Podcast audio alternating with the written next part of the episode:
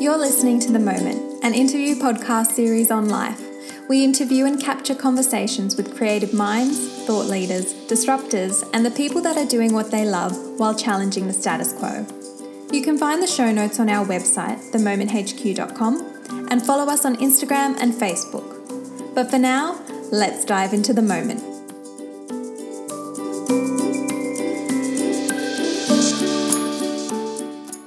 It's Monica Cade here, and you're listening to the Moment podcast. Today, our lovely guest is Nat Kringoudis, who is a doctor in Chinese medicine, acupuncturist, author, speaker, and all round natural fertility expert. She is also the founder of Melbourne Women's Health Clinic, The Pagoda Tree, and producer of Health Talks TV. But what does Nat really do? Well, she makes women's hormones happier than a Pharrell Williams song. Her mission is to educate and empower women to get clued up on their bodies and take control of their hormone health. She helps them ditch the stress, the confusion, and the endless disappointment and give their temples the love and attention they deserve. So, welcome, Nat. Thank you so much for joining me today. Thank you for having me. It's a pleasure to be here. so, take me back to the beginning and tell me what inspired you to go down your path of work oh, I wasn't inspired to go down my path of work at all. I was very, very vocal in making it blatantly clear to anyone that came my way that I was not treating women's health because I didn't understand hormones. They were what I felt were just well out of my con- comprehension at the time, and I was very resistant. And so I decided when I first graduated that I was going to specialize in gut health because that's where I felt that my strengths lied. And you know, they're kind of related.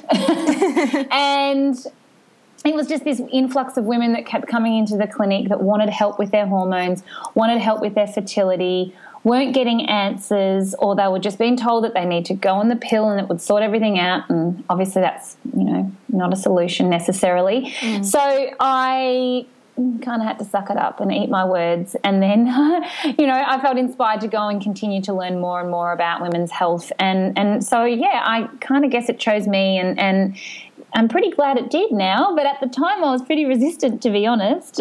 And and so how did you overcome the resistance? Because I'm sure like a lot of people, regardless of whatever career they're in, or you know, even just in life situations, they come up against resistance.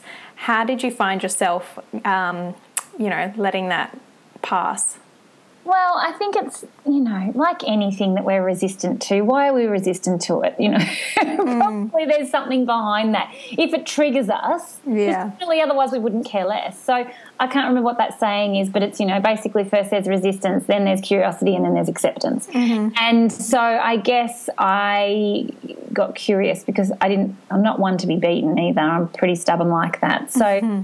I started to explore you know what was actually going on um, for these women. And you know there was also that reality that i was a new practitioner and i kind of had to take whatever came my way because that's what you do when you when you're a startup business. Mm. so you know there was a bit of that involved too. But i guess i got comfortable with that being what was walking in my doors. And you know once i accepted that that's what was happening um, there was nothing anything else. It was just what it was. So, yeah, you know, and it's happened. That happens so many times in life. I did the same thing with my husband, and he started CrossFit. It was the same thing. I'm like, you're such an you know, you're an idiot. Like, what are you doing? That is just so not okay. And oh my gosh, what's that doing to your hormones? And blah blah blah. And now now I'm a CrossFitter. So, but but uh. all within you know reason. And I think that that there's you know there's a reason we resist things, and we have to use that to get curious because otherwise we stay trapped within the walls of of that you know, and that can be forever, and that's not really serving us. Of course, yeah, that's so true. I like what you said about being comfortable, like finding the comfort within the resistance, you know, and not just pushing it away. Yeah. Yeah. You have to. So then, now where you're at, tell me what you love about what you do. Oh, I get to have fun every day. Whether it's, you know, I don't treat every day, I, I try and break it up because it is. Um, it's it's a tough gig, mm-hmm. um, you know, dealing with women, and often I'm either a first point of call or a last point of call. Now, if I'm a first point of call, often people aren't educated in the area of their health, so that requires a lot of work. And if I'm the last point of call, possibly their education has been around the you know the medical model, and again, it's a lot of work. So, um, you know, I've kind of uh, worked things in a way that I'm not in here treating every single day of the week. And that works really well for me. So if I'm not in clinic and if I'm not treating, obviously I'm also the business owner of Pagoda Tree, and that means that um, I need to wear many hats when it comes to business and, um, you know, being a leader for the team members here as well. And then, you know, when I'm not doing that, my other business is Nat Kringoudis, and that is, you know, that's the the authoring of the books and the speaking and the creating content for online. And you know we're doing memberships and we're doing radio shows and we're doing all sorts of things at the moment. And it's just basically repackaging information for women so that they can use it and get the tools that they need to take charge of their health. And you know, we can have patients come in the clinic and we can give them a beautiful treatment and we can work out an amazing treatment plan.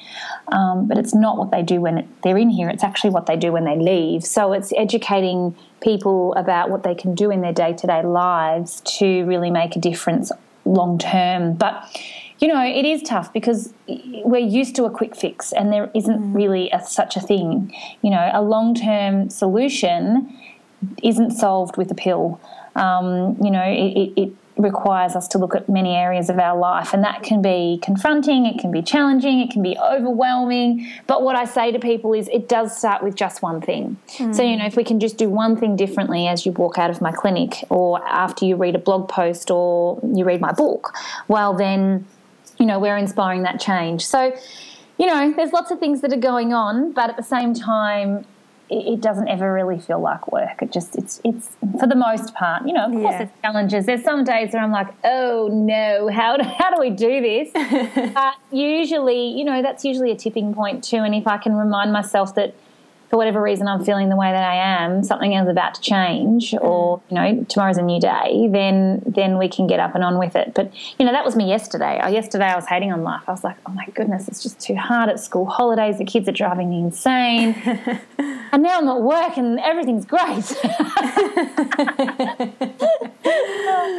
so, hard, you know. Yeah, of course. So how do you find to you know because you've got all these different avenues that you express yourself through and plus you've got a family as well. So how do you juggle everything? Oh i don't juggle it on my own. I've got lots of help.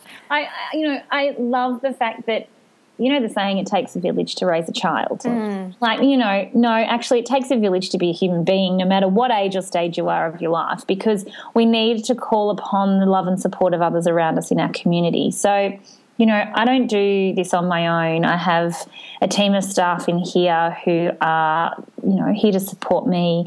Um, I have an amazing husband who, you know, at the very beginning, he was very resistant to what um what we were doing. You know, because it wasn't necessarily um, converting to something that he could see at the time. You know, the dollars weren't on the table, and and and you know, it was a lot of output for not much coming in. Mm. Whereas nowadays, you know, his priority is not about money anymore anyway. Once you have kids, I think things shift a little bit as well. But, you know, he is very supportive and he allows me to be me. And I think that that's a massive deal for me. Yeah.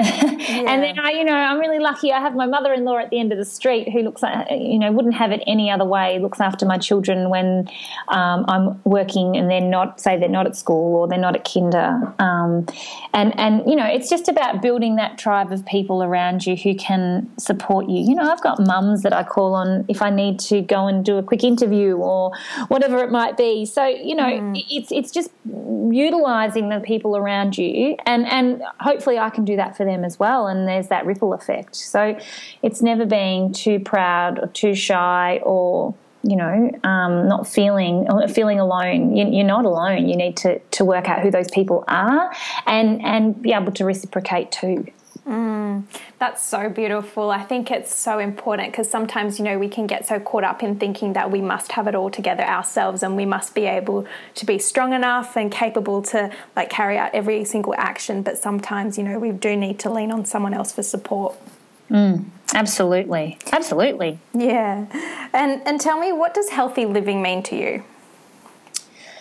Healthy living is far more than just what we put in our mouth. I think a lot of people associate health with diet, mm. um, and that's great. That's certainly um, you know one facet of health. But I think you know health is it's everything across the board to the environment that you live in. You know, is your house a beautiful space that you love to be? Is your office a beautiful space that you love to be? Mm. Um, do you have healthy relationships that are, are surrounding you? What, where's your headspace at? You know, mm. where's your check in with where your emotions are at? At um, what it's it's all encompassing, which is why it can feel so overwhelming. Mm-hmm. Um, but again, like I said, you know, it just starts with that one thing to action change. So you know, you might start with your diet because that's something that you can concentrate on that seems achievable. And then it might then it starts to flow into your lifestyle um, mm-hmm. you know and then we start to check in with you know, where's your stress at and where's it showing up in your body and what else is going on. So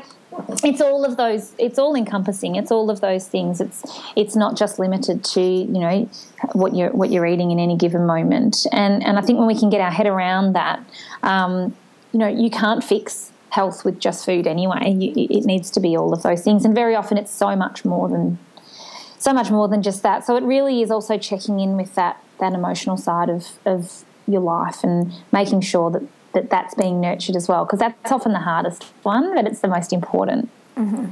yeah that's beautiful.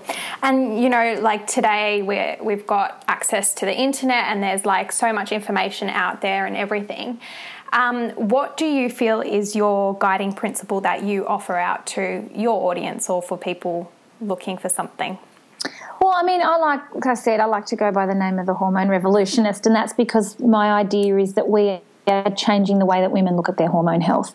You know, we're really good at blaming it on our hormones. Mm. We've all we've all gone, oh, I'm so hormonal. Yeah, but we don't really know what it means, right? Like we're like, oh, I'm so hormonal, but what is it? You know, what is that? Is it that you're moody? Is it that you, you know you probably associate it with your mood? Mm. You might associate it with some pain. Um, you probably haven't thought much beyond beyond that and what's driving it and why you feel like you do. So the other, you know, our our automatic go to is to fear the worst um, because we don't understand basically what's going on. So, you know, if we are hormonal, or perhaps maybe I don't know, we get a bad Pap smear result, or we've got we're diagnosed with something like PCOS, polycystic ovarian syndrome. Mm. Our, our our default is fear because you know we don't understand. But when we can start to get the knowledge around what's going on, mm. we start to make informed decisions that can actually serve us rather than just that knee jerk reaction that's based on fear. And the more that I think we can do that, um, you know, the more empowering it is, and the more we can take charge of our health. And and you know, we're also living at a time where it's not really acceptable to just be told what to do anymore, which is frustrating as a healthcare practitioner, but it's amazing at the same time because mm. people want information, they want to take their health into their own hands. Um, but the only way we can do that is if we have the information to do it. So you're right, you know, there's so much that we can access via the internet, via people that are sharing information. And I feel like, you know, really tapping into that that stream of hormone health from a really easy to understand place uh, is where we've really positioned, where I've tried to position what we do and make that information accessible. And, you know, from that, we've grown all sorts of resources to help people understand and really just really dumb it down, I guess, for not to be rude about it. But sure. that's, you know, not everybody has a PhD in endocrinology. You know, yeah. and, you know, we don't all, we don't, we don't all understand how our bodies work. And that's okay. You know, if we didn't have other people out there, I wouldn't be able to, A, create amazing content because it wouldn't look beautiful because I wouldn't have a designer, for example. And mm. I sure as heck don't know how to design a website.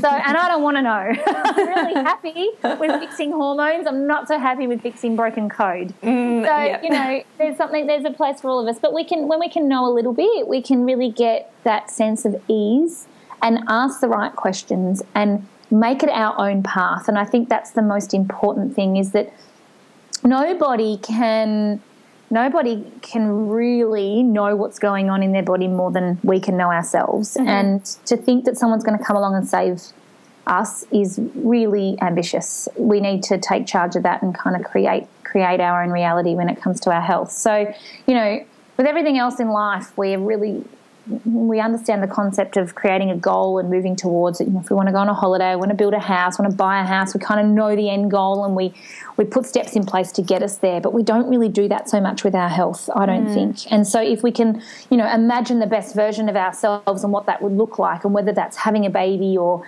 or transitioning through menopause or or getting your period back or you know moving past PCOS, whatever it might be, mm. and then mapping out some steps on how we're going to tackle to get there, I think that that is really useful. But we don't really do that mm. so much with our health. We're good, you know, we know the principles. We get that that's something that sounds like a good idea. So really encouraging that as well, and and just you know continuing to ignite that curiosity and again, there's a lot of resistance around that initially too. Just like I had resistance when I first started treating women's health, mm. a lot of women have resistance about it because we're told that you know the pill is a solution. Just go on the pill; it'll fix everything. Yeah. Or you know um, that IVF, you'll have a baby if you do IVF, and that's not really necessarily the case. You know, that's best case scenario. Mm. And the pill, not for the pill so much. The pill, well, that's a disaster in pretty much mm. all areas of living. But, but, you know, but that's not. I'm not here to say don't take it. I'm here sure. to say let's give you information so that you can then make an informed decision because it might still feel right for you to do so. And I'm not here to judge you on that. I'm just here to give you the information and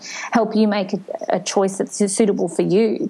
So you know, there's lots of stuff that uh, we're we're putting out there. But I guess bottom line is coming back to what we spoke about, and that's igniting curiosity and giving some solutions to that problem. Mm. It's a beautiful way to put it because it makes people, you know, step away from viewing whatever's going on as a problem that something that needs to be fixed or can't be fixed, and um, just really allows them, you know, to open up because curiosity is such an open um, kind of way to approach mm-hmm. things. So that's Absolutely. really nice. And that's, I think, yeah, that's it. It is open. It needs to be because we're, we're so good at putting labels and boxes on things. Mm. And let's just mm. open it all up. And it's, it's from that place of freedom, not from that place of fear. Exactly. And it doesn't mean anything about you personally. Yeah. So I have a few signature questions for you. So tell me what moves you? Oh, what moves me? Mm-hmm. My children move me, definitely. Mm-hmm. Like, you know, my family, first and foremost. Yeah. Um, that is just, you know, one of the most rewarding things ever. But also, again, sparking women in a way that gets them excited about their health, that really floats my boat. Mm-hmm. I like it. I can feel your passion for it. It's really nice. and tell me, what do you feel is your greatest asset?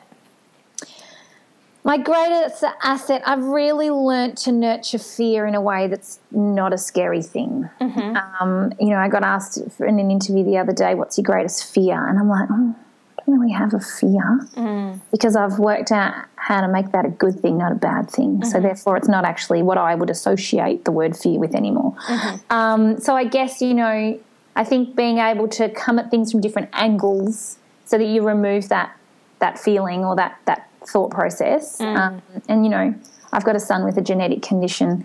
Um, we I learnt that I think well that skill was already within me, but that is he has taught me so much about life and living and how to how to switch it around. Mm-hmm. Um, and you know, I think when you can truly believe that that that you can create something and you can take yourself to that place, that's a pretty amazing thing. But we don't all we're not taught that. You know, we're not taught. Yeah how to nurture that and create what we want out of fear. We're taught to think the worst and you know it's all bad and it's all doom and gloom. So I think that's probably answers your question. Mm. yeah, it's perfect. I actually did another interview a little while ago, and um, it was with a world record free diver, and she was talking about fear as well. And she kind of spoke about fear in the same way that you have also, where she would take the fear and she would just channel that into a different feeling because right now it's just labeled as fear. So she was making that conscious choice to use it as something else, which is kind of exactly what you were also saying. Yeah, absolutely. And look, it doesn't mean that we don't have feelings around it that aren't always, you know, it's not always bunny lambs and mm. roses. Don't we know that? yeah, but I think it's also being comfortable even with that, you know, knowing yeah. that it is, you know, I, one thing I say to patients all the time is nothing is permanent. Nothing mm. is permanent. And if we can we can get comfortable with that it's really refreshing to yeah. kind of know okay you know, I remember when I had my baby, my first baby, and I was like, "What the hell have I done? Like, seriously, what have I done? What have I got myself into? This is my life now." Like, yeah. And she was a newborn, and you know, you were sleep deprived, and all you you were like a, I was like a milkmaid. I was like battened down to the couch. I wasn't even able to go anywhere because every time I finished feeding her, she'd be ready to start feeding again. And and I just wish someone had said to me, "This is not permanent." Like, but I didn't have that perspective at the time. Mm. And so I just was like, well, this is it now, isn't it? And, you know, you kind of move out of that six to seven week haze after you have a newborn baby and you kind of start to get your life back together again. Mm. And I just wish that that was a reminder for me because it really did feel quite lonely. Mm. But if you can start to nurture that with everything, and of course, you know, you have the ability to change that. no one else does, only you yeah. do. So getting that perspective too, um, I think is really important. Oh, I love that. I love that you just said, you know, the best part of that was um, that nothing is permanent. I find that, um, you know, in the medical industry, and I'm not saying overall, I'm just saying in some places, but, you know, we're told that it, it, everything is kind of going to go a certain way, you know, and I feel like saying something that nothing is permanent really allows the person on the other end of that to go back to that open space, you know, regardless of how challenging what they're going through may be at the time.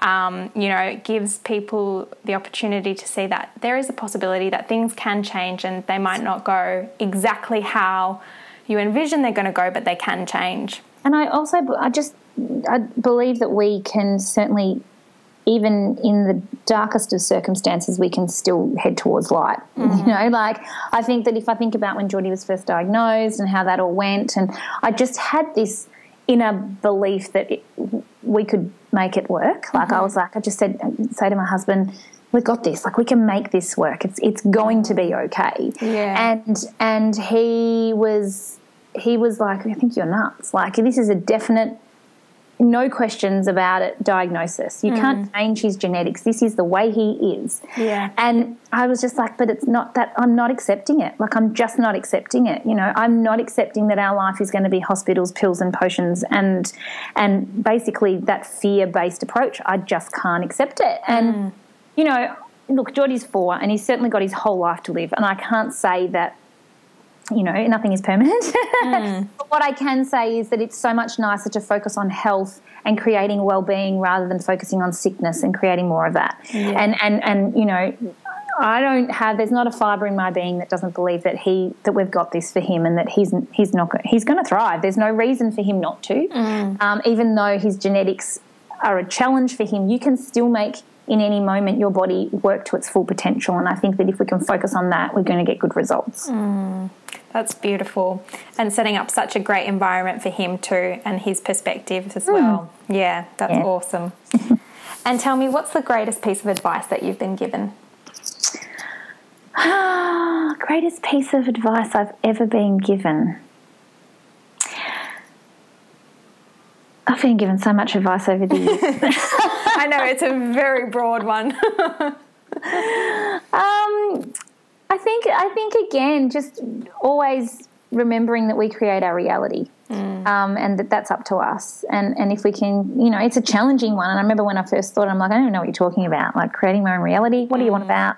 Yeah. But I think that you know, the more that we can get comfortable and, and I guess explore that idea, the more that we can see that and the more we look for it, the more we find it. So mm. I think, you know, that definitely was a game changer. And, you know, that whole saying, if it's, um, if it's meant to be, it's up to me. Mm-hmm. You know, I, so often I, we, I, I, do this too. I sit around and I'm like, it's not happening. It's not working the way I want it to work. Why is it, you know, it's almost like I'm waiting for someone to come and fix everything. And then I'm like, oh no, you silly woman You've got to go and do that. Yeah. You've got to go and make it happen. No one's going to come along and do that for you. Or we could sit here and wait our whole life to maybe by the time I'm like, you know, 57, someone might come along and act, you know what I mean? So it's, totally. it really is about taking whatever the challenge is that I want to make happen and make it happen. Mm, perfect. That's awesome. Some very inspiring stuff in this conversation. I like it. All right, well, that wraps up our interview for today. So thank you so much for taking the time to chat. Thanks, Monica, for having me. Pleasure. We'll chat soon. Totally. See you later. Bye.